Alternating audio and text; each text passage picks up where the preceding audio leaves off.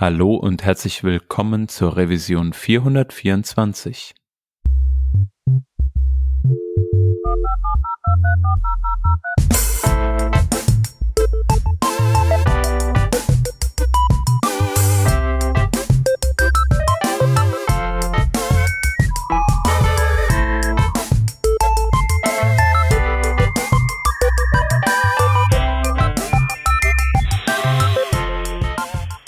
Ja, das ist der Working Draft. Hallo zusammen. Wir sind heute zu viert. Mit dabei ist der Shep. Hi. Hi. Und der Peter. Guten Tag. Ich bin der Hans und wir haben einen Gast, den Stefan. Hi Stefan, grüß dich. Hallo Hans. Ähm, wir kommen gleich zu dir zurück. Ich will nur einmal noch ganz kurz darauf hinweisen, dass wir uns natürlich freuen, wenn ihr als Hörer uns mögt, dann empfiehlt uns auf einmal gerne weiter auf der einen Seite und auf der anderen Seite könnt ihr uns natürlich auch gerne unterstützen bei Patreon oder ähm, als Sponsor. Ihr wisst, wie das funktioniert. Checkt einfach Twitter oder auf der Webseite. Ja, Stefan Judes ist heute bei uns. Hi, grüß dich. Hallo. Super cool, dass du dabei bist. Wir haben, ja, ich glaube, vor drei Jahren oder so das letzte Mal mit dir eine Sendung gemacht. Ich weiß nicht, schon ein Weilchen her. Eben. Genau, ja. ich hatte nachgeguckt. Die 299 war das über Electron. Ach, krass. Ja, 2017 im Mai. Genau. Das ist schon eine Ecke her. Deswegen wäre es vielleicht gar nicht so schlecht, wenn du dich noch einmal vorstellen könntest für die Hörerinnen und Hörer. Ja, gerne. Hallo, ich bin Stefan. Äh, ich mache so Webkram, schreibe relativ viel, bin überwiegend so ein Frontend JavaScript Developer, äh, arbeitete für Contentful und ja, freue mich heute am Start sein zu dürfen. Ja, sehr gut. Nochmal herzlich willkommen. Contentful ist ja äh, ein Headless äh, CMS. Ich weiß gar nicht, ob wir darüber schon mal gesprochen haben, aber so das generelle Thema Headless äh, CMS ist wahrscheinlich für viele Leute interessant und die meisten haben bestimmt schon davon gehört. Ähm, wir haben heute wollen wir uns mal gesprochen von Contentful. Mit dem Roten. Ah, okay. Ich glaube, es ist vier Jahre her schon. das kann gut sein. Krass, ja. Wir, was wir auf jeden Fall heute aber auch machen wollen, ist ähm, das Thema, und deswegen komme ich da so drauf, äh, das Thema Tooling so ein Stück weit zu bearbeiten. Und da Contentful ja auch durchaus als Tool gesehen werden kann, dachte ich, das ist vielleicht ein guter Aufhänger auch. Ähm, ich bin vor einiger Zeit, ich meine, die einen oder anderen haben es bestimmt auf Twitter gesehen, ähm, auf deine Seite Tiny Helpers gestoßen. Eigentlich eine Sammlung an Tools. Ne? Wie kam es dazu? Was ist das für ein Projekt? Ja, also ich bin, bin, bin gut im Listen machen, glaube ich. Also ich mache irgendwie Listen von, weiß ich nicht, Accessibility Resources oder Sachen, die ich im Netz finde. Und es war tatsächlich über Weihnachten und dann dachte ich, habe ich ihr kennt ihr bestimmt auch, ihr habt irgendwie so eine kleine eine Bookmark-List von diesen kleinen Online-Tools, die ähm, nicht SEO-freundlich sind. Das heißt, wenn man die einmal gefunden hat und nicht gebookmarkt hat, sind die eigentlich auch weg. Und das war tatsächlich, ich war zu Hause bei meinen Eltern zu Weihnachten und dachte so, ey, das, das kann nicht sein irgendwie, du suchst hier jetzt ein Tool und du findest es halt nicht, weil bei Google kommt es halt nicht raus. Ja. Und dann habe ich halt schnell irgendwie diese, diese Seite hochgezogen, also tinyhelpers.dev. Das ist jetzt eine 11T-Seite, also komplett statisch. Und das hat halt, läuft halt auf GitHub und Leute können halt ihre kleinen Helpers oder ihre kleinen Online-Tools irgendwie submitten und dann werden die auch gleich deployed. Und so kam das halt dazu. Also so ganz klassisch, ich baue mir selbst meine öffentliche Liste und jetzt hm. habe ich, glaube ich, irgendwie 100 Leute, die haben contributed. Ähm, und es wächst. Und ich benutze es tatsächlich recht häufig. Ja. Wie viel sagtest du, wie viel äh, äh Helper sind da mittlerweile drin oder wie viel Tools? Also Tools sind jetzt gerade, glaube ich, 202 oder 3 und für mich, was ich aber halt immer cool ist, finde, ist irgendwie so 100 Leute, also weiß ich nicht, 98 oder 99 Leute haben halt schon ihre Tools geedit und das ist halt mega cool. Ne? Also Leute kommen halt einfach rein, hier, ich habe hier das kleine Ding gebaut und viele Leute bauen halt auch diese kleinen Sachen, weiß ich nicht, also es sind ganz viele Contrast-Checker, also Color-Contrast-Checker drin oder so, so diese ganz kleinen Sachen, die man halt immer irgendwie so benutzt, wie ein Regex-Checker oder irgendwas, was in CSS-Dreiecke generiert. Ähm, und jetzt, wo halt irgendwie mehr Leute contributen, also einmal die Woche bin ich halt auch so, ha, das ist echt nützlich. Und es ist halt ja. cool, dass das jetzt für mich selbst so jetzt online ist. Das ist halt mega cool. Gibt's äh, irgendwie so Guidelines, nach denen die Tools da aufgenommen werden? Weil ich meine, man muss wahrscheinlich aufpassen, dass man nicht die halbe NPM-Sammlung da irgendwie reinballert.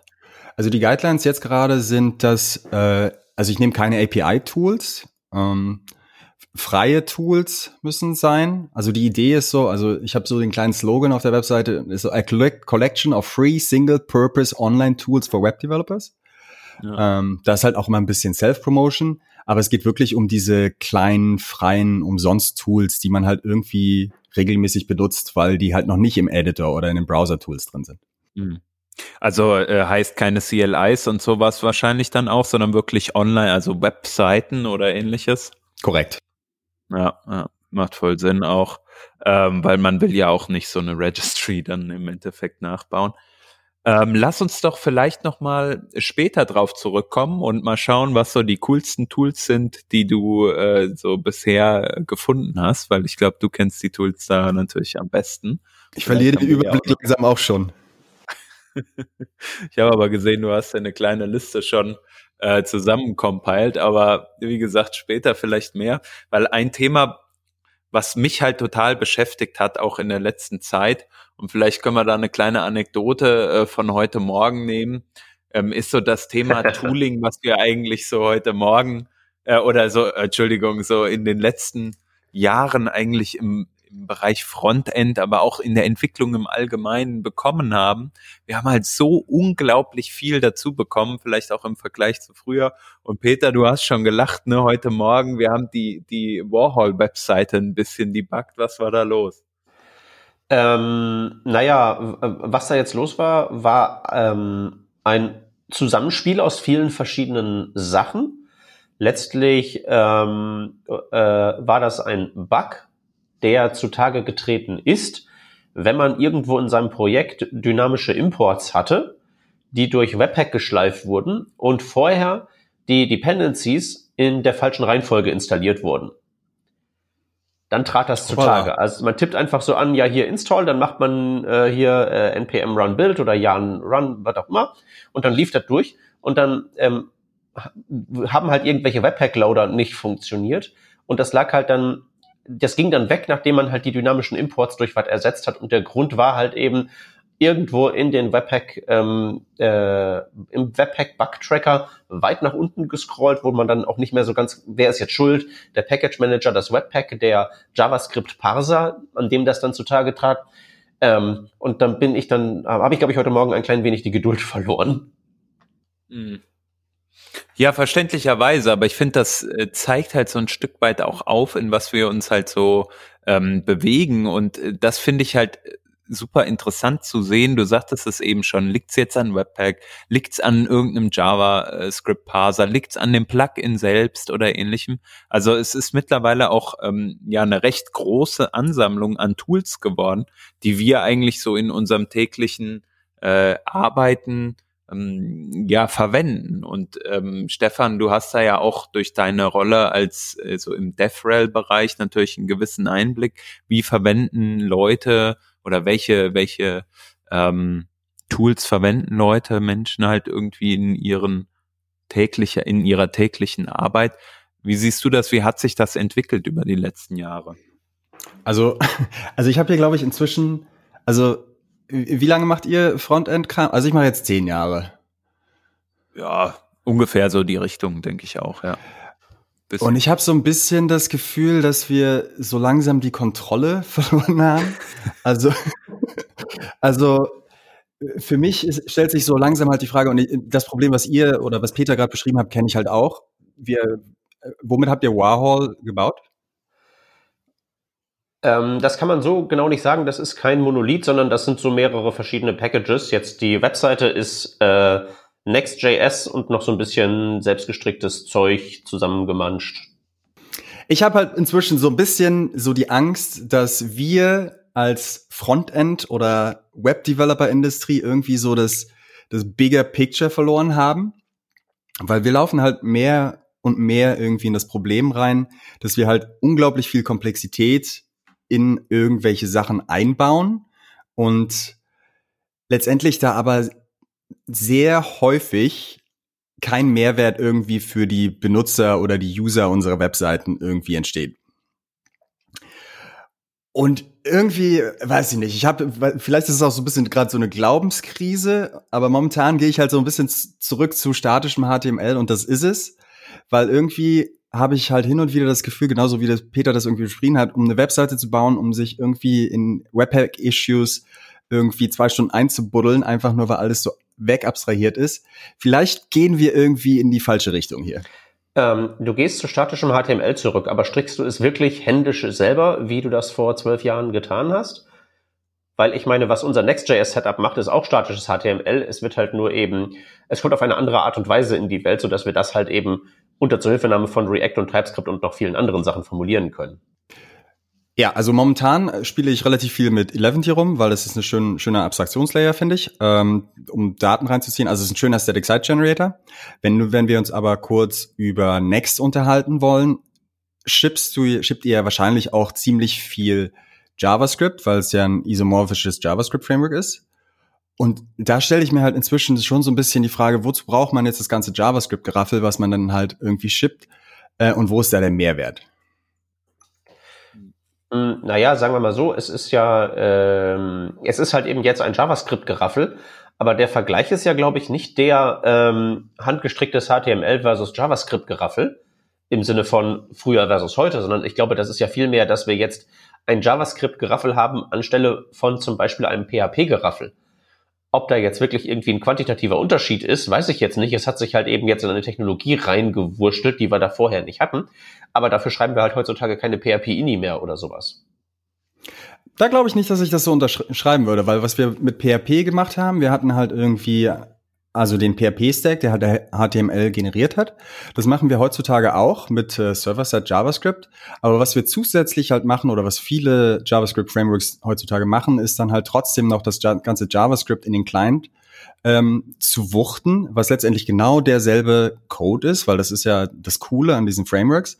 Aber letztendlich ist, habe ich ziemlich häufig irgendwie das Gefühl, dass der Output genau das gleiche wäre, ähm, wie als wenn wir wirklich nur HTML shippen würden. Also für den Fall von Next beispielsweise ähm, macht Next ja wesentlich mehr als nur HTML und PHP damals in der, in der, in der Vergangenheit. Ähm, also ich denke, das sind halt mehrere Punkte. Ne? Ähm, zum einen müssen wir erstmal auseinanderziehen hier. Ja, ja, genau, genau. Also zum einen ist es ja so, dass wir natürlich als Developer auch ganz, ganz andere Ansprüche irgendwie mittlerweile haben, als vielleicht noch zu den guten alten PHP-Zeiten, wobei ich damit jetzt nicht sagen möchte, dass die, das PHP irgendwie vorbei ist oder so. Also ich denke mal, es gibt auch noch genügend coole Tools, die irgendwie auf PHP aufbauen. Ähm, und ich glaube einfach aber, dass wir uns so krass weiterentwickelt haben und professionalisiert haben im Frontend, dass wir halt diesen Anspruch haben. Zumindest denke ich das von meiner Arbeit so ein bisschen, wenn ich Frontend-Code schreibe, weil was ich, also keine Ahnung, man kann ja mal vorne anfangen. Man möchte irgendwie TypeScript benutzen. Also braucht man natürlich einen Compiler, der äh, TypeScript kompilieren kann. Robert Weber mit äh, hier Verweis auf eine der letzten Folgen der sagt das vielleicht nicht, der möchte vielleicht kein Java, äh, kein TypeScript nutzen oder Shep. Ich glaube, du verwendest ja auch wenig TypeScript in deiner täglichen Arbeit. Null. Null, ja. ja das ist genau. recht wenig sogar. Genau, aber der Robert hat ja auch gesagt, also ähm, er findet ja schon gut den, äh, den die TypeScript Engine ist cool, mhm. aber er braucht die nicht unbedingt auch noch die Sprache dazu. Also er findet das gut genug, wenn die Engine durch das Standard JavaScript flügt und einen da unterstützt. Mhm. Und ich glaube, da wäre ich dann so, in dem Camp wäre ich auch. Also nicht, dass es komplett sinnlos ist, nur dass ich eben nicht noch eine Metasprache brauche. Ja, äh, gar nicht um diese diese Diskussion äh, möchte ich, also sozusagen brauchen wir ja gar nicht äh, sozusagen aufmachen, aber worauf ich eigentlich hinaus wollte, ist ja, dann hast du dieses Tool, was selbst wenn du es jetzt so einsetzen würdest, wie äh, wie du es gut empfindest, dann ähm, wäre es ja doch so, dass du eine Art ja statischen Analysator hast für deinen Code. Dann hast du vielleicht noch irgendwie ein Linting-Plugin, weil du der Überzeugung bist, dass Code immer gleich zu schreiben vielleicht Sinn macht aus verschiedenen Gründen oder dir statische Analyse halt Fehler vermeiden kann. Und dann hast du halt schon die ersten Tools irgendwie in deiner Toolchain und die musst du erstmal beherrschen. Und ich glaube, weil wir halt so viel in den letzten Jahren so viele Tools dieser Art gesehen haben und man gesagt hat, okay, wir wollen immer mehr, wir wollen das, das, das. Ich will die neuesten ES 2020 Features nutzen. Nur leider kann die kein, kein Browser, außer er ist irgendwie Canary Chrome oder so. Ähm, und trotzdem möchte man das machen. Und ich glaube, was wir dadurch gemacht haben, so vor einigen Jahren hatten wir dann halt irgendwelche Tools, äh, die vielleicht noch vor Webpack dann waren, ähm, wo wir gesagt haben, okay, ich brauche hier ein Ucklify.js, was mir dann halt das, das äh, JavaScript am Ende dann so zurechtmanscht, dass ich es überhaupt ausliefern kann. Ja, und was wir da, es gibt ja so zwei, ja, so zwei Motivationen äh, für dieses Tooling. Das eine ist äh, Developer Convenience und das andere ist, dass wir, dass es, dass uns die Tools ermöglichen, den äh, End-Usern Qualität zu liefern, die sie verlangen. Also ich habe, bevor ich Web gemacht habe, habe ich in so einer Firma gearbeitet, da haben wir so 3D-Animationen äh, gemacht und haben wir auch so eine Fernsehserie gemacht, in, also mit so 3D-Viechern. Und ähm, das haben wir halt für sehr, sehr wenig Geld pro Episode in sehr kurzer Zeit geschafft. Und trotzdem ist es aber so, dass die, äh, die Leute, die solche Filme sich angucken, die sind halt ähm, so sag mal, ähm, Kinomaßstäbe gewohnt und darum, und die erwarten einfach, wenn sie sich sowas angucken, dann möchten sie einfach, dass es so in einer ähnlichen Liga spielt und nicht äh, unendliche Levels darunter liegt. Und, und deswegen war das, was wir produziert haben, am Ende trotzdem wahrscheinlich scheiße, weil so cool wie Shrek war es halt nicht und es war auch weit entfernt davon. Und ähm, es gibt halt Tooling, das uns das möglich macht, eine Seite eben barrierefrei und performant und keine Ahnung was noch ähm, auszuliefern. Und dann gibt es eben Tools, die sind einfach nur, damit wir uns wohlfühlen und unseren Spieltrieb befriedigen, befriedigen und wir Spaß haben, aber vielleicht nicht der End-User. Aber macht so Developer Convenience denn bloß Spaß, wenn wir jetzt mal sozusagen weiß ich nicht, sowas machen wie ins TypeScript Camp gehen und sagen, das steigert meine Produktivität, könnte man ja theoretisch auch sagen. Ähm, dann habe ich halt mehr Zeit, um die Barriere, um die Seite barrierefrei und hübsch und schnell zu machen. Genau, das kann gut sein, ja. Ähm, also manchmal ist das so und ich glaube, manchmal ist das auch ähm, ein Feigenblatt-Argument. Würdest du dich dazu, würdest du ein Beispiel nennen wollen? Nee, also konkret fällt mir jetzt keins ein, aber oder sagen wir mal, vielleicht, wenn, wenn man noch mehr ähm, äh, Linter und Prettier und Zeugs draufkippt und seine Arbeit einfach nicht macht, sondern lieber noch mal eine Runde dreht, äh, noch eine Woche lang irgendwelche sein Setup zu verfeinern. Da denke ich dann manchmal so, yo, wir können auch einfach mal Wofür? jetzt in Tasten hauen. Genau. Ja. Ähm, ich finde, ja, es ist halt schwer, da eine Trennlinie zu ziehen und jedes Tool kannst du ja immer auch für den, also zum Benefit des Users einsetzen, aber manchmal, glaube ich, ist das nicht die Motivation, die dahinter steckt. Hm. Kann ich sehr gut nachvollziehen, was du sagst. Also ich habe ähm, einen Punkt noch, also ich habe nochmal drüber nachgedacht, vor vielen, vielen Jahren war ich ja auch mal bei HTML5 Boilerplate aktiv und wir hatten da so ein Build-Script. Und dieses Build-Script äh, Script baute auf Arndt auf. Also irgend so ein Java-Tool. Ich glaube, das verwendet heute auch kein äh, niemand mehr so wirklich im, im Java. Das war mega cool, by the way. Ja, äh, genau, das war vielleicht mega cool in der Anwendung. Mega cool. Aber das ja, Geile. Das ist doch so eine XML-Konfiguration, oder? Richtig. Ja, das war super krass, als ich das zum ersten Mal ausprobiert habe. Und das hat halt dein ihr müsst, ihr müsst auf die Webseite gehen, dass das XML ist, sieht man der, dem Webdesign an. Das ist ganz großartig. also müssen wir dringend verlinken, meinst du? Auf jeden Fall. Schon, schon erledigt. Sehr gut. Äh, ja, auf jeden Fall muss man halt sagen, was, was da passiert ist. Wahrscheinlich der ein oder andere hat es vielleicht angewendet, aber man hat nicht gewusst, was darunter liegt. Ja, ich habe das auch am Anfang angewendet, habe geguckt, okay, da hinten kommt am Ende ein Artefakt raus, super, kann ich verwenden, aber ich musste nicht verstehen, was da drinnen passiert. Und irgendwann hat sich halt niemand mehr erbarmen wollen, dieses Ding irgendwie zu pflegen oder so. Und dann bin ich halt hingegangen und habe mich da durchgewurstelt und das war halt irgendwie der größte, also für mich eine Aufgabe, sagen wir mal so, weil ich natürlich auch keine Ahnung davon, diese von so Bildtools damals hatte. Und es war total interessant, aber natürlich da auch reinzugehen, das auch zu lernen, aber ich musste das nicht können. Und das war ja diese Convenience. Und worauf ich hinaus möchte, ist, dass wir über die Jahre auch beispielsweise mit Yeoman dann in der damaligen Zeit irgendwie gesehen haben, okay, wir wollen eigentlich eine Convenience haben. Wir wollen beispielsweise in Backbone uns mit einem CLI-Befehl äh, eine Klasse generieren lassen, in der wir dann unsere Logik schreiben können. So, so Features, die es halt in anderen Sprachen, wie zum Beispiel PHP oder so, äh, schon lange, lange, lange gab, äh, gab. Und Java sowieso. Und ähm, ich glaube, was wir halt darüber gelernt haben, ist halt, dass es gar nicht so wichtig ist, in ganz, ganz vielen Fällen irgendwie zu wissen, was ist under the hood. So, wir nutzen Tools, eben kam äh, Next.js auf, aber vielleicht auch sowas wie äh, Create React App oder so, die halt irgendein Build-Tooling mitbringen und du erschlägst damit einfach mal 80 bis 90 Prozent der Arbeit, die dein äh, äh, Workflow sozusagen vereinfachen. Und das ist der Punkt, den, den ich auch nochmal bei dir, Shep, eben aufgreifen wollte, was du gesagt hast. Du hast ja gesagt, dann gibt's halt die Leute, die verkünsteln sich da mit ihrem äh, mit ihrem Workflow irgendwie. Da ist halt für mich die Frage, was wollen wir eigentlich?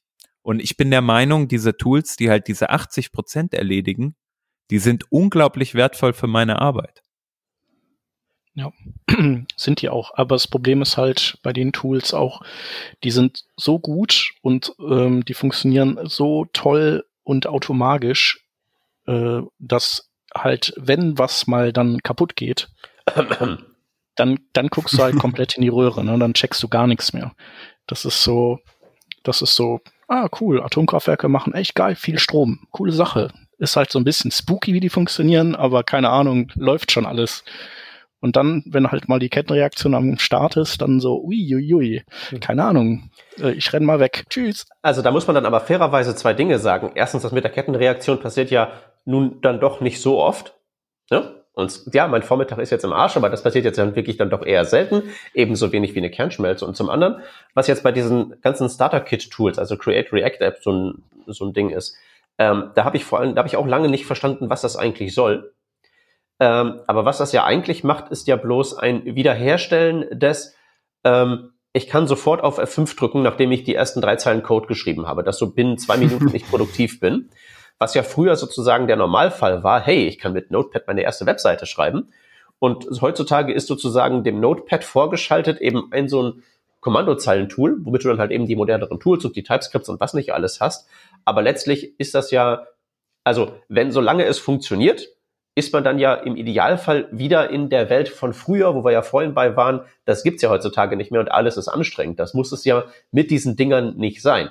Ich finde die auch mega spooky und kann mit denen nichts anfangen, aber ich sehe halt ein, dass das daran liegt, dass ich vor 15 Jahren halt die andere Seite schon kennengelernt habe und das neue Zeug den alten Mann jetzt irgendwie ein bisschen gruselt. Aber ich verstehe, was das soll. Glaube ich jedenfalls. Ja, ja, klar.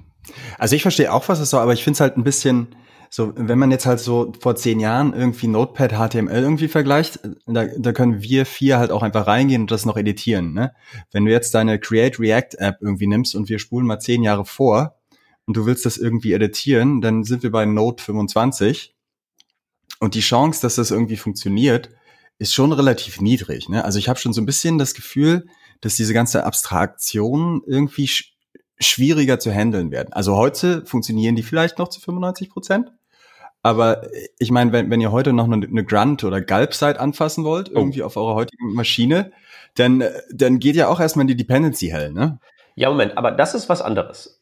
Äh, denn diese Tools, so Grunt, die Grunts und Gulps, äh, die würde ich nicht mit dem Begriff Abstraktion adeln. Das würde ich eher so als Batch, äh, Batch Engineering bezeichnen. Weil die machen ja wirklich nichts weiter als äh, Tasks zu äh, orchestrieren. Also du hast irgendwie deinen Bildprozess, du willst irgendwie SAS machen zum Beispiel. Und du könntest ja theoretisch einfach so eine CL einnehmen und den Befehl ausführen. Du könntest es aber auch in einen Grunt-Task verpacken und dann hast du plötzlich nicht eine Dependency, deinen SAS-Compiler, sondern hast drei. Und wenn das halt nicht so wäre, wenn das nicht dieses Matroschka-Prinzip wäre, dass einfach nur die, die äh, API sozusagen umformuliert wird, ähm, dann hast du gleich viel weniger Probleme. Und das ist auch so ein bisschen das Ding, woran ich so ein bisschen in die Tischkante gebissen habe, als ich heute Morgen an meinem Next.js-Beispiel saß.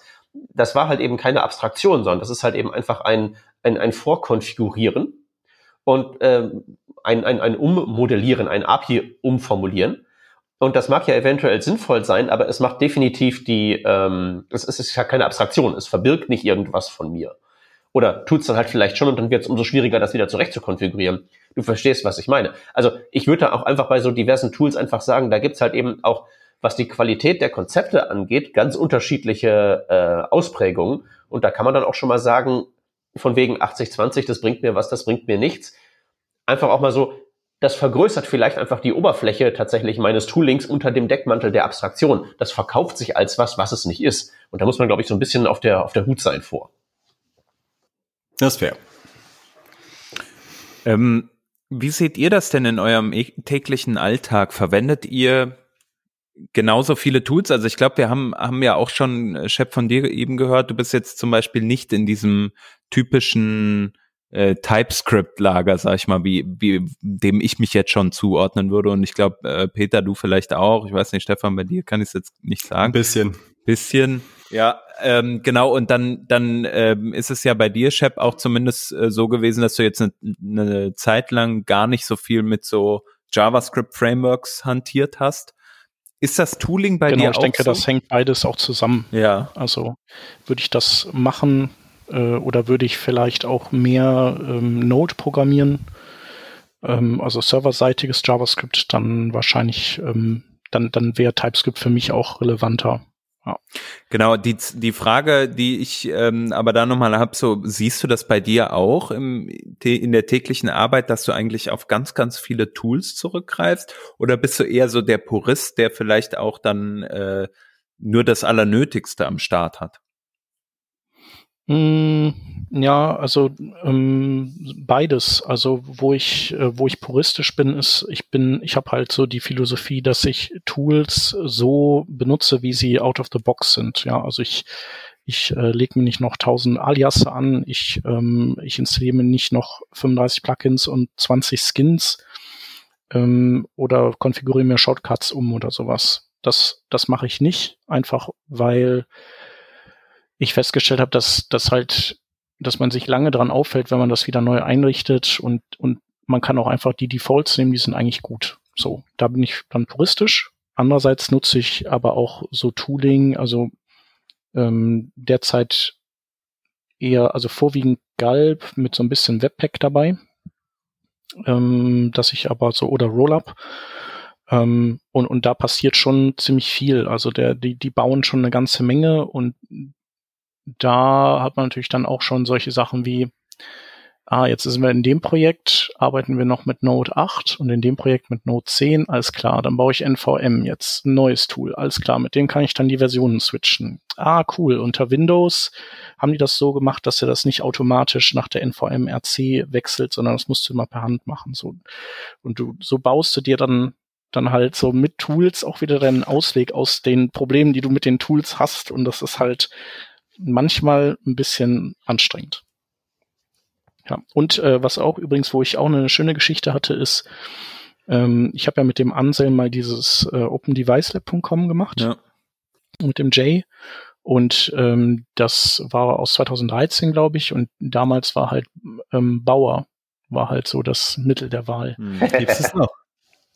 Ähm, das gibt's, glaube ich, noch, genau. Bauer und, und Grunt, genau. Bauer und Grunt. Und ähm, wir hatten, das war ja so ein Verzeichnis aller Open Device Labs in der Welt. Ähm, das wurde über ein WordPress gepflegt, das, wo ich so eine einfach nur eine REST API gebaut habe und dann die Webseite hat dann quasi decoupled da drauf gesessen.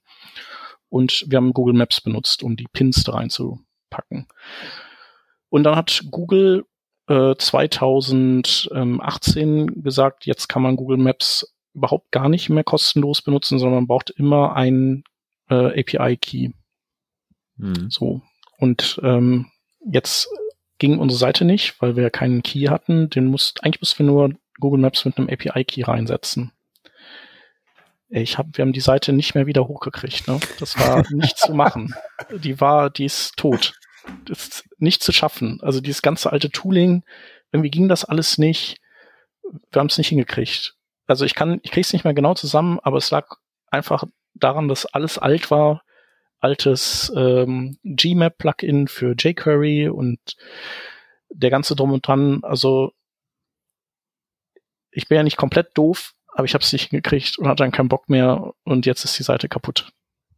So. Krass. Sad Story. Ja.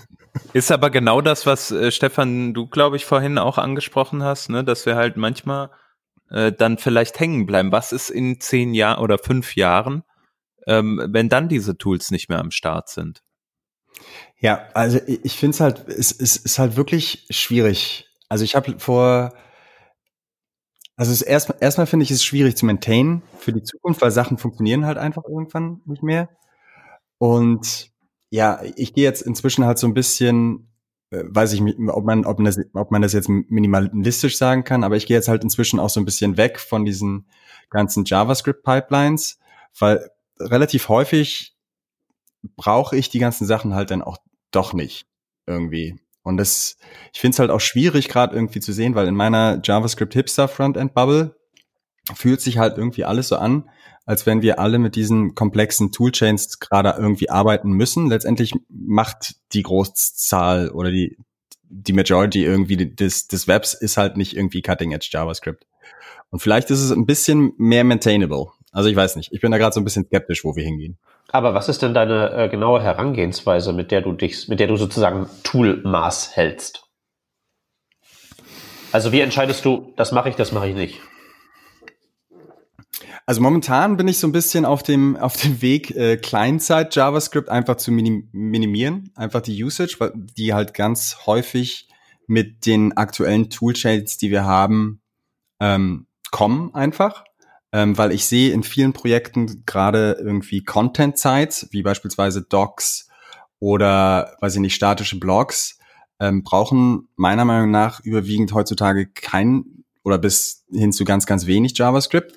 Und dann kommt es halt ein bisschen ein, einher damit, dass ich halt weniger Tooling für, für das ganze, für den ganzen Stack brauche. Und momentan gehe ich halt wirklich mehr auf, zurück auf dieses irgendein Tool, was mir statisches HTML generiert, dann inline ich da, weiß ich nicht, 50 Zeilen JavaScript und habe nebenbei noch einen 100% Lighthouse-Score, der halt mit irgendwie mit, mit so einem komplexen Toolchain doch relativ schwierig zu erreichen ist. Also im Wesentlichen baust du Sachen, die äh, Tools nicht nötig haben. Das ist also die Lösung. Wenn ich das mal jetzt etwas provokant formulieren kann. Weil vielleicht bauen ja andere andere Sachen. Ich, also was ich ja so ein bisschen wirklich äh, fragen möchte, ist, ob wir nicht viel zu viel, viel zu komplexere Sachen irgendwie bauen, für was wir eigentlich brauchen. Und es geht halt so ein bisschen mit dieser Tool, Tool-Diskussion einher. Also wenn wir uns jetzt irgendwie über komplexe Toolchains unterhalten, ganz oft habe ich halt das Gefühl, dass wir Sachen bauen, der Developer Experience und weil es irgendwie gerade trending ist, letztendlich das Resultat aber irgendwie nicht befriedigend ist. Also wie, wie war deine Frage nochmal, Peter? Also äh, ich habe das, ich habe, ich habe dir provokant unterstellt, du baust ja, äh, du löst das Tooling-Problem dadurch, dass du einfach simplere Sachen baust, die diese Tools nicht nötig haben weil äh, ich meine, vielleicht gibt's ja da draußen irgendwelche Leute, die zum Beispiel irgend so ein, äh, die Möglichkeit von Webpack brauchen, dass der irgendwie so äh, vier Targets auf einmal bespielen kann, zum Beispiel. Damit habe ich letztendlich auch irgendwie, habe ich auch gar kein Problem. Ich sehe aber halt relativ häufig, dass Leute halt irgendwie komplexe Tools für einfache HTML-Seiten benutzen. Und da würde ich tatsächlich schon einen Schritt zurück von gehen. Einen weiteren Aspekt, den ich da gerne noch mal reinbringen würde, also wenn wir uns noch mal ein bisschen lösen vom Thema Tooling, generell, ähm, also ich meine, Libraries oder sowas kann man ja auch als Tooling sehen und so ein Aha. kleiner Trend, den man vielleicht jetzt im Moment äh, irgendwie auch im JavaScript-Universe noch mal verstärkt sieht, ist dieses Ding Zero Dependency. Also irgendwie eine Library kommt einfach so daher und sagt, okay, wir haben Zero Dependencies und ähm, ja, im Endeffekt halt auch dieses wieder dieses äh, Thema, es wird zu komplex, man holt sich mit Dependencies eventuell Abhängigkeiten halt dann rein, die irgendeine Funktionalität mitbringt, die man gar nicht äh, braucht. Das ist ja so ein Stück weit die Richtung, aus der da argumentiert wird. meine Frage an euch ist jetzt so, wie seht ihr das Thema Zero Dependencies? Ist das etwas, was in die gleiche Kerbe schlägt oder bin ich gerade auf einem anderen Weg unterwegs? Zero Dependency heißt 100% mehr Payload. Ähm, wie meinst du 100% mehr Payload? Dann müssen ja, müssen ja alle, ihr müssen ja alle alles immer komplett von vorne neu implementieren. Ja, genau. Das ist halt ein, ein äh, Argument, was dagegen spricht. Ne? Also ja. ähm, das ist ja auch das, was halt meistens gestretched wird, dass man sagt, okay, ähm, ihr habt zwar jetzt das irgendwie das äh, Tool, das gleiche Tool, was irgendwie 5 KB im Normalfall hat, habt ihr jetzt geschaffen mit Zero Dependencies, aber dafür schippt ihr halt irgendwie, keine Ahnung, 40 KB. Unmaintained ja. mit Bugs. Unmaintained mit Bugs, ja. Ja, also, genau, zum Beispiel. Ja. Ich finde das Thema aber auch äh, aus diesem Gesichtspunkt nochmal interessant zu beleuchten. Ähm, halt, ähm, was bedeutet es, wenn wir irgendwie zu viel Funktionalität haben? Ich will das nochmal irgendwie versuchen mit einer Analogie klar zu machen von früher. Irgendwie, wir hatten irgendwelche eben ist es angeklungen, jQuery Plugins von für Google Maps irgendwie so. Da gab es dann 35 und wir haben uns halt für eins entschieden. Der berühmte Slider, ne, ist auch noch so ein Ding. So jeder hatte so, jeder hatte seinen Lieblings Date Picker, genau. Ähm, wie kann man das auf die heutige Zeit so übertragen? Ähm, also was genau möchtest du übertragen? Naja, dass wir halt uns irgendwie Tools bauen und die halt einen Need fitten und wir den dann, ähm, wir die bei uns ins Projekt holen, aber die eigentlich äh, 95 Prozent overachieven. Zu viele englische ah, Worte okay. in diesem einen Chat Satz, aber ich hoffe, ihr, ihr versteht, was ich meine. Ja, nee, du meinst das durchschnittliche React-Projekt, wo dann, äh, ja. also nicht einfach irgendwie so, wo man nicht so den, den Button nimmt, weil der Browser kann ja keinen Button und da braucht man dann halt eben eine Third-Party-Komponente, die den Button inklusive die ähm, zu dieser Sekunde gerade aktuelle Implementierung von Style Sheets in JavaScript und schieß mich tot. Sowas in der Richtung. Ja, genau. Es geht ja auch in, in Richtung Tooling. Ja, nee, ähm, also das, das, das ist so, ähm, und das ist, worauf ich eigentlich so gerne mal äh, hin wollte, ist irgendwie so, man kann ja jetzt viel über so den, den Ist-Zustand klagen und das ist alles ganz schrecklich und äh, bla, viel zu viel. Äh, die, die wirklich spannende Frage und das Einzige, was ja wirklich jetzt etwas ist, womit man dann in seinen Alltag gehen kann, ist ja eine Haltung dazu. Also die darüber hinausgeht, von wegen früher war alles besser oder das ist alles ganz sinnvoll, sondern ein, also irgendwie einen Umgang damit zu finden. Hm. Also, also so ein, so ein, Beispiel zum Beispiel ist, ähm, was ich halt mir äh, abgewöhnt habe, ist zum Beispiel in den React-Projekten, an denen ich rumschraube, irgendwelche äh, Third-Party-Sachen mir reinzuholen, die sichtbar sind. Mit der Überlegung, dass ich damit ja eigentlich die zentrale User Experience, also die Oberfläche meiner Applikation, an irgendwelche Dritten abgebe, die ich nicht unter Kontrolle habe. Und das ist, glaube ich, so das Letzte, was irgendwie ich aus der Hand geben möchte. Und zum anderen sind das halt eben häufig äh, so gemäß 80-20-Prinzip Dinge, die mir die Plattform schon so bietet. So Sachen wie halt eben einen Button oder eine Tabelle oder so. Die gibt's dann sicherlich auch in Fancy mit eben irgendeiner Third-Party-Dependency, die ich auch, die es auch, wo es auch unwirtschaftlich wäre, wenn ich mir die selber bauen würde. Aber vielleicht könnte, das ist so das, wo ich dann sage, darauf verzichte ich am ehesten noch und hole mir lieber eine Library rein, die dann halt irgendwie Hash-Algorithmus implementiert oder sowas. Dinge, die die Plattform mir nicht bietet und die ich auch auf keinen Fall selber hinkriegen würde. Aber alles, was ich hinkriegen kann, mit vertretbarem Aufwand, was nicht Nullaufwand ist, aber mit vertretbarem Aufwand, das mache ich dann halt eben auch selber. Und ich würde da halt tatsächlich halt noch einen Schritt weitergehen. Ne? Also, also ich finde, das, das macht komplett Sinn, Peter. Aber für, für mich stellt sich halt die Frage, wenn wir uns jetzt irgendwie und, und wir gehen kurz hier auf die Framework-Debatte ein. Ähm, Vue, Angular, React sind halt Application Frameworks. Ne? Und ich würde jetzt tatsächlich so weitergehen. Baue ich jetzt hier jetzt tatsächlich eine Applikation oder baue ich eine Webseite? Weil für um hier, weiß ich nicht, dreimal Display None und Display Block zu, zu, zu triggern oder switchen, auch Dinglish hier, ähm, brauche ich letztendlich vielleicht nicht so viel Application Framework, um das Ganze userfreundlich irgendwie ins Web zu schieben. Naja, aber so ein serverseitig gerendertes JSX ist so als, äh, da gibt's schlimmere Template-Sprachen, muss man auch sagen. Naja, aber JSX sieht ja letztendlich auch, ist ja auch HTML mit ein paar Klammern, ne? Also. Ja, also äh, ist jetzt, ist jetzt auch nicht irgendwie toll oder so, aber geht ja halt eben schon ganz gut mit einer Programmiersprache zusammen, die du eh schon schreibst, vielleicht, weißt du? Ja, also ich, ich bin da schon her. Ich bin halt wirklich nur so, ich, ich finde halt, ich bin inzwischen so in diesem, in diesem Anti-JavaScript-JavaScript-Club. Und wenn wir so die Toolchain kommen, sehen wir halt irgendwie, dass wir so unglaublich viel Application Frameworks shippen without benefit und nebenbei wird das Tooling halt immer und immer komplexer. Und ich stelle mir halt wirklich so die Frage, what for jetzt eigentlich, ne? Aber, aber wird das denn wirklich komplexer? Also das, das, das kaufe ich ja immer noch nicht so ganz, weil auch da würde ich einfach wieder sagen, vielleicht ist ja einfach die Konzeption von irgendwelchen Dingen, die wir da haben, überholt. Also ich habe ja vorhin schon auf so die Grunts und die Galbs eingeschlagen mit ihrer äh, hier so äh, Matroschka-Philosophie. Ich, ich rappe einfach die CLI in eine andere Oberfläche und dann habe ich was gewonnen, genau. Und vielleicht ist ja mit diesen, sind ja die Webpacks mittlerweile auch einfach nicht mehr das Mittel der Wahl. Ich bin ja so für meine kleineren Projekte so ein ziemlich großer Freund von Parcel, um mal einen anderen Modulbandler reinzuwerfen. Ja, Parcel ist super. Ja, der ja. halt eben diese ganze, in, der, der im Prinzip, man könnte jetzt sagen, der, der wäre komplex, weil der ja irgendwie alles auf einmal macht. Der macht ja ähm, noch nicht mal auf Zuruf, sondern einfach aus sich selbst heraus, äh, TypeScript, Bubble, äh, sonst was, schieß mich tot, der kann ja alles irgendwie out of the box. Und der wäre ja im Prinzip komplex. Aber das ist halt eben ein Tool, wo der Begriff Abstraktion korrekt angewendet wird, weil ich damit dann halt eben wirklich nicht mehr befasst bin und wo die Abstraktion noch auf eine Art und Weise durchgezogen ist, dass ich weder die Notwendigkeit habe noch die Fähigkeit brauche, irgendwie manuell in irgendeinen Webpack-Prozess reinzugreifen, weil das einfach konzeptionell sauber weggekapselt ist. Und dann ist das schon naja, nicht mehr komplex, sondern halt eben dann wieder ein anderer Weg, neben zum Beispiel diesem Create Reacted, um wieder an diesen äh, von Null anfangen und F5 drücken, was tippen, F5 drücken, läuft, in diesen Workflow wieder reinzukommen.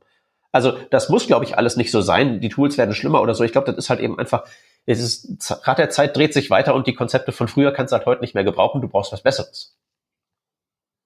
Aber nicht notwendigerweise weniger, vielleicht was Besseres. Übrigens, was Besseres soll ja Roam sein. Das ist ja das, was man jetzt benutzt. Also ist das nicht, nicht irgendwie Prä-Beta oder irgendwie sowas? Nein, das ist Chef ja, ist Cutting Edge unterwegs. genau, so sieht's aus. Und dann gibt's ja noch Snowpack, ne? Das ist ja dann überhaupt kein Bundler mehr. Das habe ich heute zum ersten Mal. Ich hab's noch nicht ausprobiert. Ich habe heute zum ersten Mal diesen Namen gelesen. Ich weiß nicht, was es ist. Ähm, das ist, äh, glaube ich, ein ähm, du musst einfach gar nicht mehr bundeln. Also der lädt einfach alles nativ im Browser. Keine Ahnung, wie es funktioniert. Da ist aber auch irgendein Bundling am Start, aber das passiert eben auf der Snowpack-Seite irgendwie. Mhm. Das ist super, genau. super fancy. Ja, und das ist halt das Zeug, das Zeug, das ich fordere. Das halt nicht einfach so, äh, wir weiter Matroschka-Dinge siehst und irgendwelche Loader und Grunt-Plugins und so ein Zeug, um irgendwie Dinge bauen, sondern wenn wir die schon verwenden, wenn wir schon irgendwie die Bubbles und TypeScripts verwenden und wir bauen da ein neues Tool dafür, dann muss das die Dinge halt eben auch wirklich abstrahieren im Wortsinne und nicht umverpacken. Was ich noch sagen wollte, ist, ähm, vielleicht meint der Stefan auch eher, dass, ähm, dass das Tooling, wie zum Beispiel, sagen wir mal, Webpack oder Parcel, dass die alle, dass die alle okay sind, aber eben nicht für jedes Projekt. Also, dass wenn ein Projekt sehr klein ist, ähm, dass man vielleicht überlegen sollte, ob man den gleichen Stack sich sozusagen rüberholt von seinen sonst üblichen Projekten, um auch dieses kleine Projekt zu bauen, oder ob man für die kleinen Projekte eben einen deutlich modifizierten Stack zur Anwendung bringt. Also ich finde, wenn das, das wenn ist das auch so ein bisschen das Problem. Also ich finde, wenn das ein Problem ist, ist es halt eben Versagen auf der Seite der Tools. Also ich muss auch sagen, zum Beispiel äh, vorhin hat ja schon, äh, haben wir ja schon über äh, die Warhol-Website gesprochen und die Warhol-Website habe ich auch aus genau diesem Grund recht abgespeckt versucht zu bauen. Ich habe damals, als wir damit angefangen haben, war ich so da ein bisschen verantwortlich, die mal zu machen. Und dann habe ich mich halt entschieden, ja, komm, Handlebars funktioniert doch als Templating-Sprache und ich mache da eine ganz normale, äh, ähm, ganz normale Dings hier äh, Express-App hin schon 20 Stück gemacht, ne, kopierst du dir hier ein bisschen zusammen und dann läuft das so. So war's auch. Aber das Thema ist halt, sobald du dann anfängst, ein bisschen zu wachsen und vielleicht auch Dinge zu verändern, ähm, dann bra brauchst du auf einmal halt mehr. Und was wir jetzt festgestellt haben, zum Beispiel unser Dashboard, ist komplett halt auf React basiert. So. Und ähm, wir können unsere Komponenten, die wir auf der einen Seite ähm, in Handlebars haben wo wir ein CSS für geschrieben haben, gar nicht so gut integrieren mit äh, modularisiertem CSS und äh, JSS, äh, JSX auf der anderen Seite. Ähm, und deshalb war der Schritt für uns logisch, dann auch zu sagen, okay, wir nehmen dieses Tooling für etwas, was vielleicht eigentlich statisch ist, ne? aber wir können die gleichen Tools an der Stelle wiederverwenden. Wir kennen uns eigentlich aus mit React. Wir kennen uns aus mit der Art und Weise, CSS zu schreiben. Ähm, keine Ahnung, wir, wir können, wir schaffen es, Create React App zu, zu debuggen. Dann werden wir es wohl auch schaffen, Next.js zu debuggen. So. Ich finde, das macht Sinn, aber der, der, der Punkt, den ich ja nur, nur irgendwie bringen wollte, ist, es klingt ja schon so, dass ihr schon mehr so ein bisschen Richtung Application geht, ne? Also mit mehr Funktionalität. Die Sache, die ich halt wirklich nur so hinterfragen möchte, ist so, muss das denn so der Default-Status sein für alles, was du machst? Nicht jede, nicht jede Webseite wird eine Applikation. Hm. Also ich würde nicht mal sagen, dass das jetzt notwendigerweise alles Application ist. Also die Web-App könnte genauso gut vom PHP-Framework mit so serverseitigen Formularen gebaut werden. Die Webseite ist komplett langweilig und selbst die Browser-Extension könnte ein Haufen jQuery-Spaghetti-Code sein.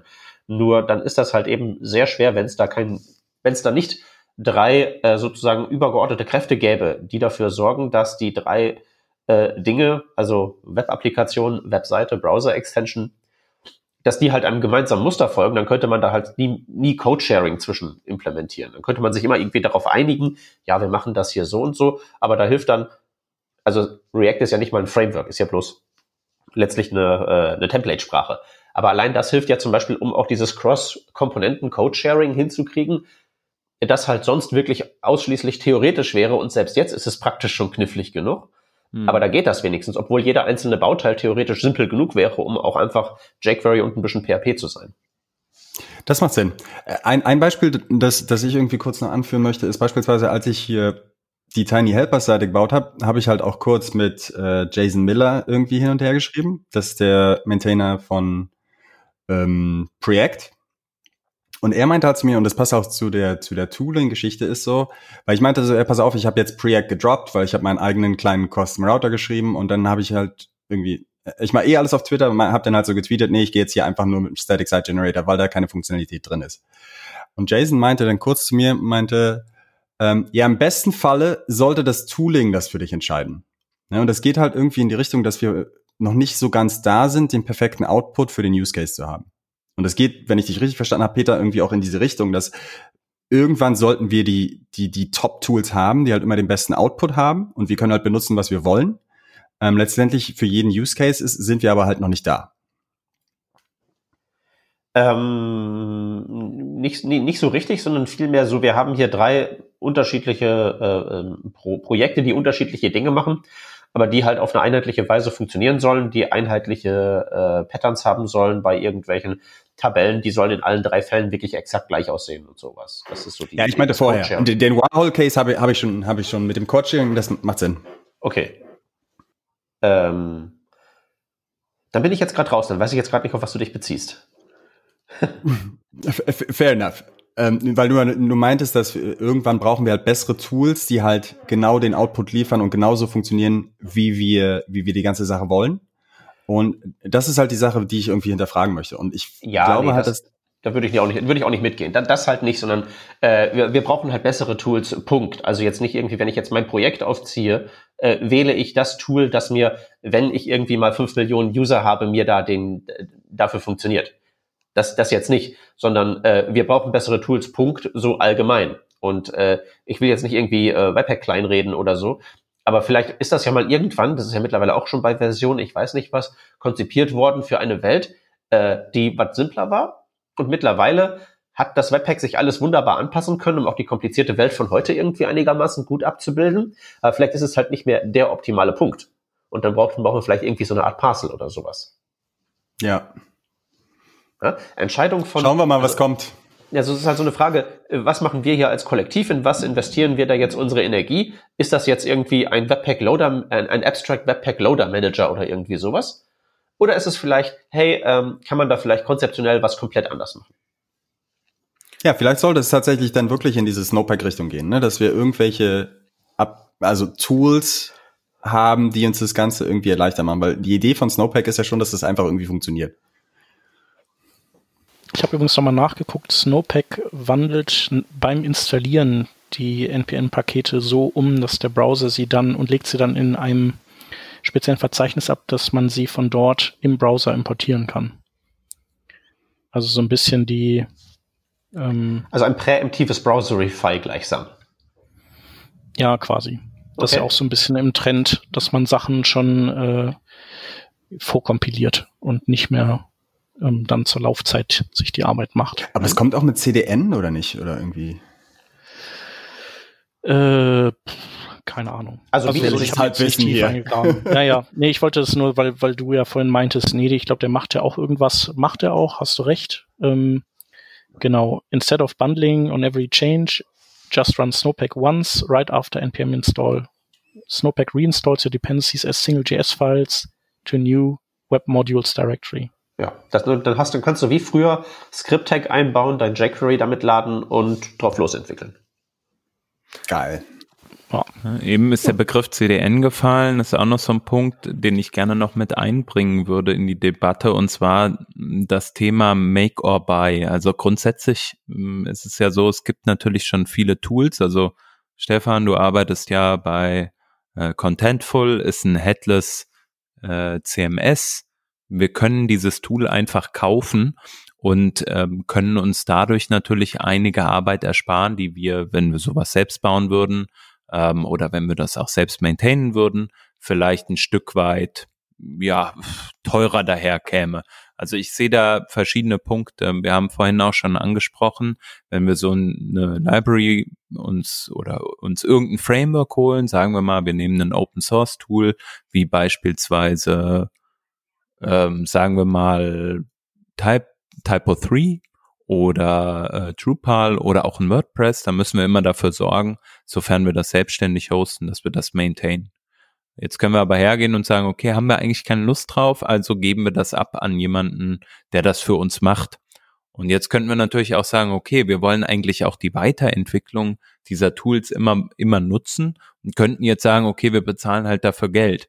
Das ist ja auch eine Seite, die die ganz, ganz stark in den letzten Jahren auch zu äh, oder aufgekommen ist, dass man immer mehr Tools eigentlich dazu kaufen kann, die super gut sind. Ich möchte noch mal ähm, im Bereich Suche beispielsweise ein Algolia oder so, was äh, eine mega geile Suche ist, ohne jetzt hier Werbung für die zu machen, so. Aber es gibt halt so unglaublich viele coole Tools, die du einfach kaufen kannst und wo du halt nicht dich dann hinsetzen musst und irgendwie einen Elasticsearch aufsetzen musst und das dann auch noch maintainen über die, die Jahre. Ich weiß nicht, wie, wie ihr dazu steht.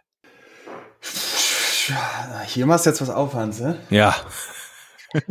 ich find's geil. Du findest geil, geil, Mann. Also du kaufst ja. gerne Tools ein, sozusagen. Ja, shut up and take my money. Ja.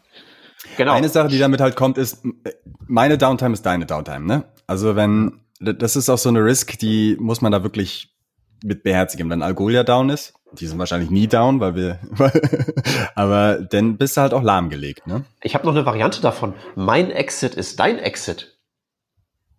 So, hm. ich, ich werde aufgekauft, zugemacht, bist auch am Arsch. Hat Kann auf passieren. jeden Fall, ja, letztendlich ein Entwickler kostet auch Geld, ne? So eine 30 Euro Abo-Geschichte sparst du einen Entwickler vielleicht. Oder zwei. Ja, also das, das Ding ist halt eben, wenn man schon was einkauft, dann sollte es sich, aber dann sollte es sich äh, im Idealfall für beide Parteien lohnen. Weil wenn sich wenn sich's für dich nicht lohnt, dann machst du was falsch und wenn sich für die was nicht lohnt, dann ähm, geht das langfristig auch entweder sehr schief oder sehr gut und wenn es sehr gut geht, dann nicht für alle Beteiligten wahrscheinlich. Ja, also ich bin auch ja, pro Tools auf jeden Fall. Also pro genau, man muss halt auch mal Tools. gucken, was man macht damit. Ne?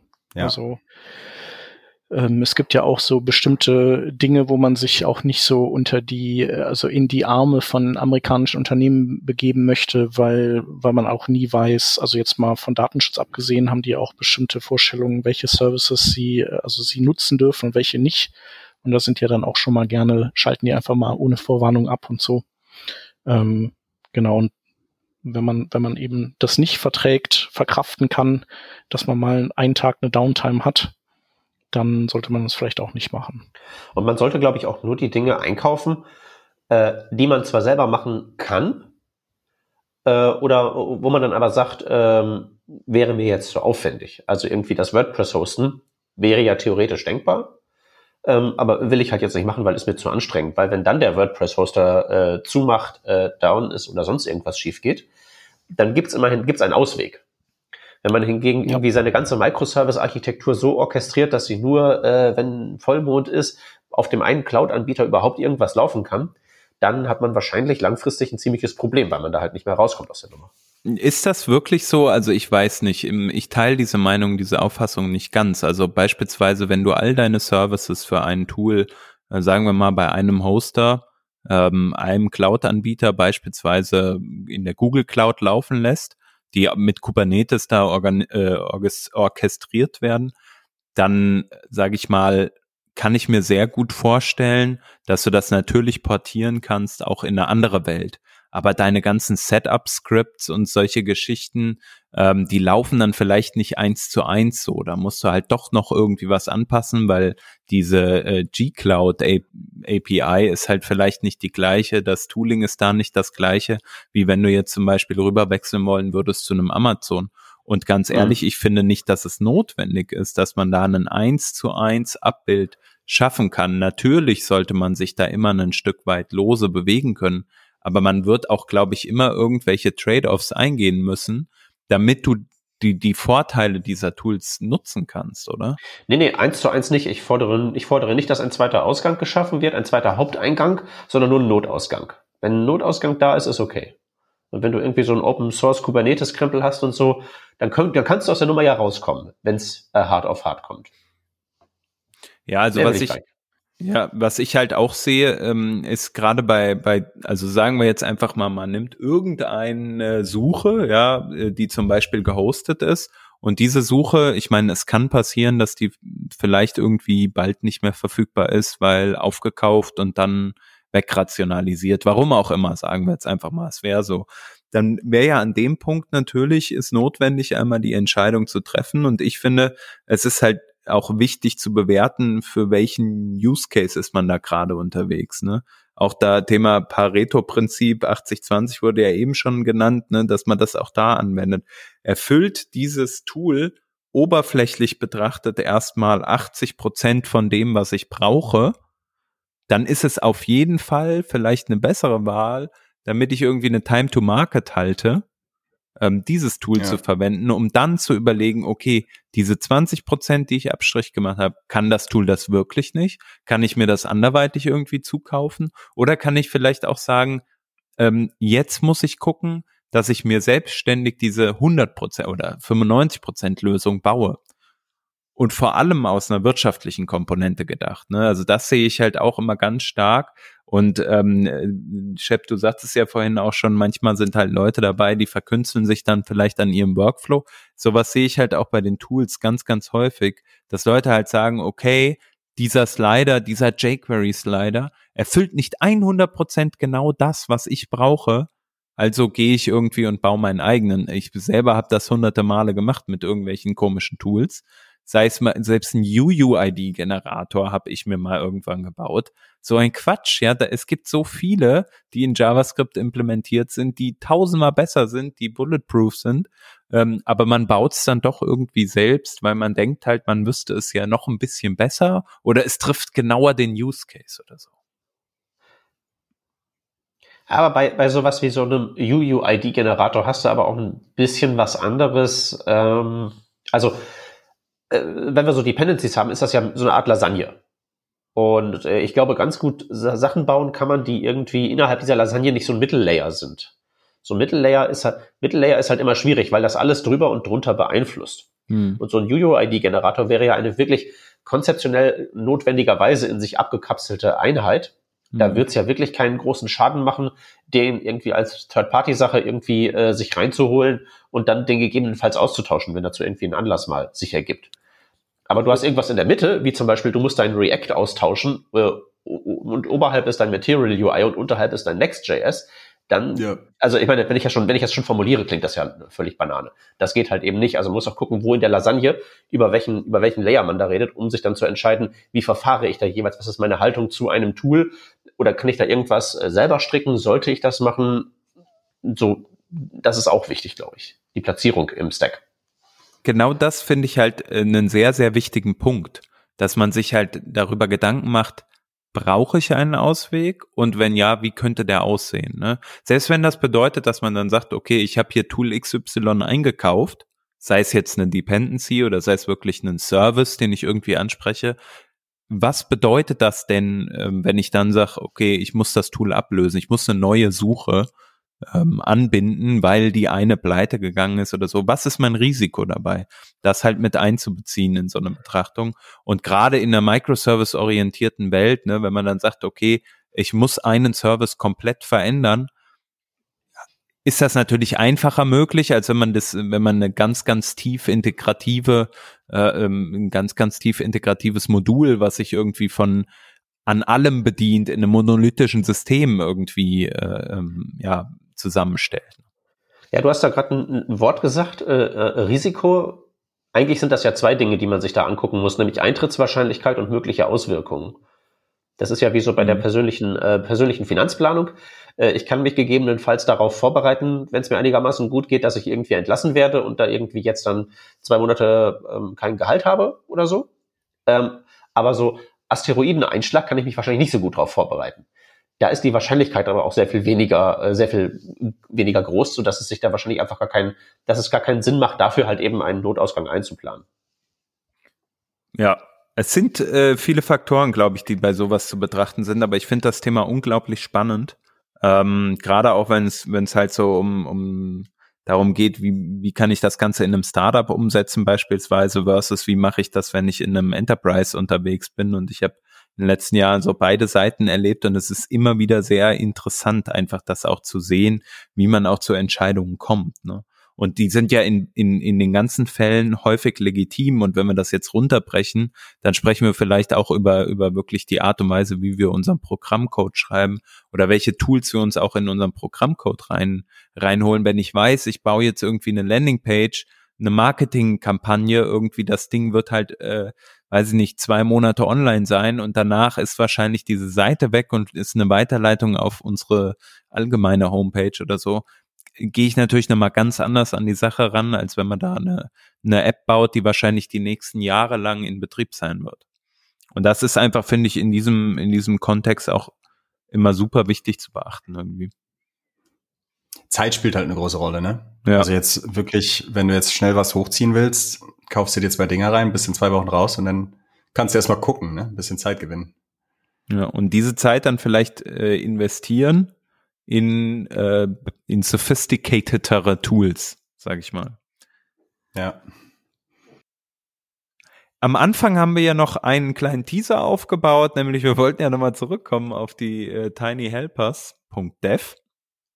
Ähm, Stefan, ich glaube, du hattest dir auch so ein paar Lieblingstools rausgesucht, die du vielleicht auch schon des Öfteren verwendet hast oder wo du sagst so, hey, darüber sollten wir nochmal ganz kurz die Hörer, Hörerinnen und Hörer informieren, ähm, damit okay. jeder nutzen kann, ne? Soll ich einfach ein paar droppen in den Chat und dann guckt ihr und dann kommentieren wir kurz?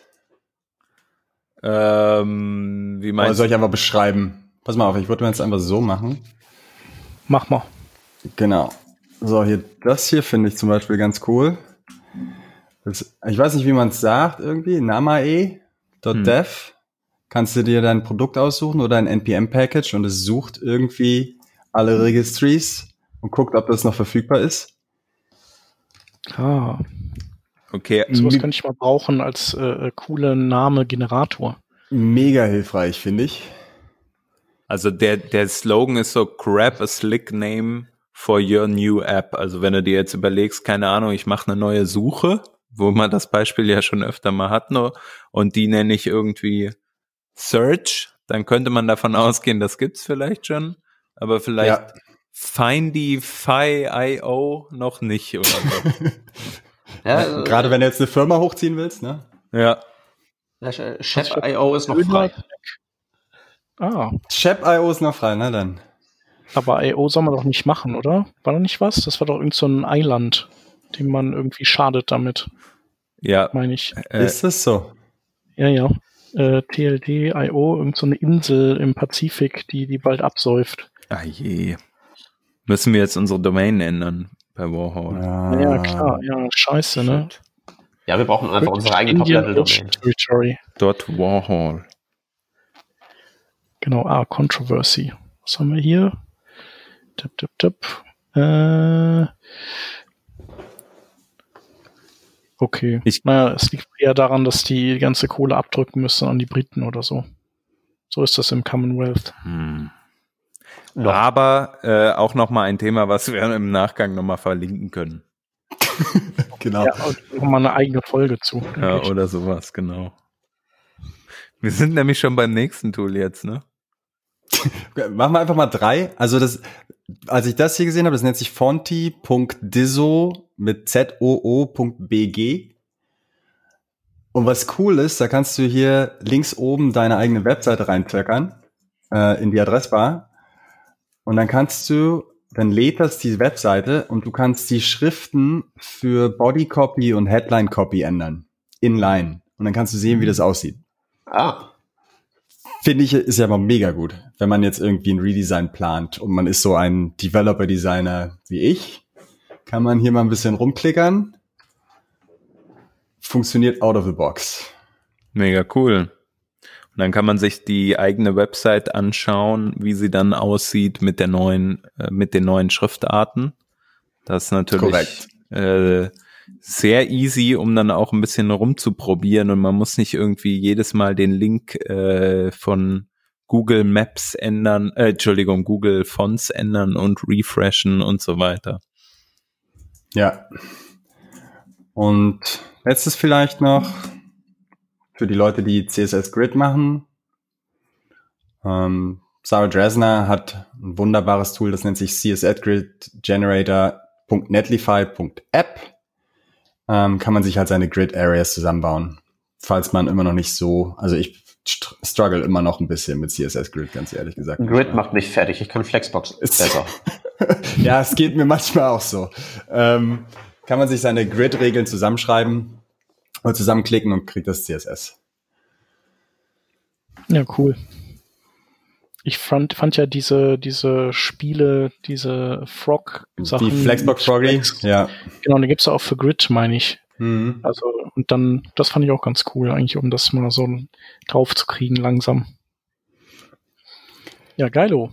Ja, sonst Genau, die Liste ist halt mega lang, ne? Falls irgendwer Tools hat, die er täglich benutzt, er oder sie benutzt, ähm, nehme ich gerne Pull Requests entgegen. Äh, ich, hätte, ich hätte auch noch eins aus der Liste zu empfehlen. Ich hab, bin da mal so durchgescrollt. Eins kenne ich tatsächlich, äh, regex101.com. Das nutze ich tatsächlich immer, wenn ich einen regulären Ausdruck schreiben will, ist das so meine IDE der Wahl. Das ist so Regex ganz cool. Tippt man so den 101. regex101.com. Da tippst du einen regulären Ausdruck ein, hast so mehrere Teststrings und hast auch wirklich so eine Zerlegung der Explana der, der, äh, des regulären Ausdrucks, wie das so zerlegt wird. Hey, das ist jetzt hier eine Capturing Group und das nicht. Und dann ist das sehr, sehr äh, übersichtlich, halt, auch wenn der reguläre Ausdruck mal sehr lang und sehr haarig wird. Ich nehme den daneben immer, den Regexer. Ich nehme auch Regexer. Ja, aber cool. Super cool. Ja. 202 Sachen hast du da aktuell drauf. Wer weiß, wie viele dann, wenn das, wenn die Folge rauskommt. Ja, falls jemand auch dran arbeiten möchte, sehr gerne. Jetzt wird so langsam Zeit für Pagination und ich hätte gern irgendwie ein Login mit einem Third-Party-Tool, wahrscheinlich Auth Zero, sodass die Leute irgendwie Sternchen vergeben können. Aber das habe ich irgendwie noch nicht geschafft. Und mit einer irgendeiner Remote-Datenbank oder so, keine Ahnung, gucken wir mal. Ja, oder du nimmst die äh, Credentials äh, API, die neue, die, äh, da brauchst du dann auch nur noch eine Datenbank, aber ähm, die ist ziemlich cool. Funktioniert die Cross-Browser überall schon? Nee, natürlich nur in Chrome, aber Sind ja die 90 Prozent, ne? eben, eben. ja. Die anderen willst du ja auch gar nicht haben. Ja, okay, die Firefox-User, das ist gemein. Selbst Firefox. Ja haben. Ja. Ja. Ja, aber wir haben, wir haben noch geklärt, dass alles wieder so sein soll wie früher. Warum nicht auch die Browserlandschaft? Eigentlich ist das ja fies, dass die Edge-Leute dann sogar mehr Zugang haben als die Firefox-Leute, obwohl das eigentlich immer die Loser waren vor die, die IE und Edge-Leute. Times Tja. changing. Ja, wir, wir können sie ja weiterhin als so die Loser der, der Herzen betrachten. Das ist schon okay. Die Loser der Herzen gehört aber inzwischen GitHub und NPM, ne? Von daher. Und Visual Studio Code und überhaupt alles. Ich, ja, überhaupt alles, genau. Ja, geilo. Ähm, sieht so aus, als wären wir am Ende der Folge angekommen. Ja, Ähm, vielen Dank, dass du da warst. Ja, vielen Dank für for having me. Ja, mega cool. Hoffentlich bald wieder. Äh, nicht, dass es wieder drei Jahre dauert. Ich mal einen HTML5 Glücksrad machen mit dem Stefan jetzt. Genau. Irgendwann. Sehr gerne. Das ist jetzt schon mal live auf Tape sozusagen. Ähm, dementsprechend müssen wir das ja auch äh, demnächst mal schedulen. Und das werden wir auf jeden Fall tun. Ähm, danke, dass du da warst, wie gesagt. Nochmal an alle Hörerinnen und Hörer der Hinweis, wenn ihr einen Kommentar dazu habt, dann schreibt uns doch gerne hier ins Blog oder haut uns oder den Stefan auf Twitter an. Wir werden deinen Twitter-Account auch nochmal verlinken.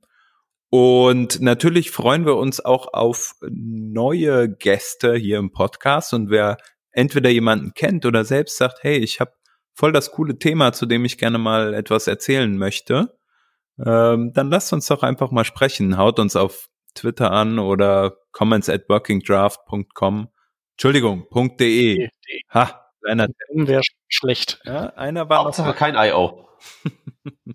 genau. Und dann ähm, schickt uns doch mal eine E-Mail und pitcht uns mal eure Ideen und dann seid bestimmt ihr auch bald hier dabei. Danke auf jeden Fall an alle, die uns schon unterstützen und alle, die uns hören. Und damit bleibt uns nur noch anzukündigen für die nächste Woche. Ich schaue gerade mal hier in unseren tollen Plan rein und sehe, dass wir nächste Woche über Deno sprechen. Deno ist, glaube ich, ein Tool, ähm, ja, was so versucht, so ein bisschen Node.js anzugreifen, ne? Ein, ich glaube, eine äh, TypeScript-Engine, äh, in der TypeScript na nativ läuft. Stimmt das? Hm. Stimmt so, glaube ich. Stimmt so, okay, das ist, habe ich keinen Quatsch erzählt. Gerade so. genau, der Martin ja. Sonnenholzer wird dabei sein. Wir freuen uns auf jeden Fall schon und ähm, bis dahin allen, die zugehört haben, danke dafür und macht's gut. Ciao, bis zum nächsten Mal. Danke. Tschüss. Ciao. Tschüssi.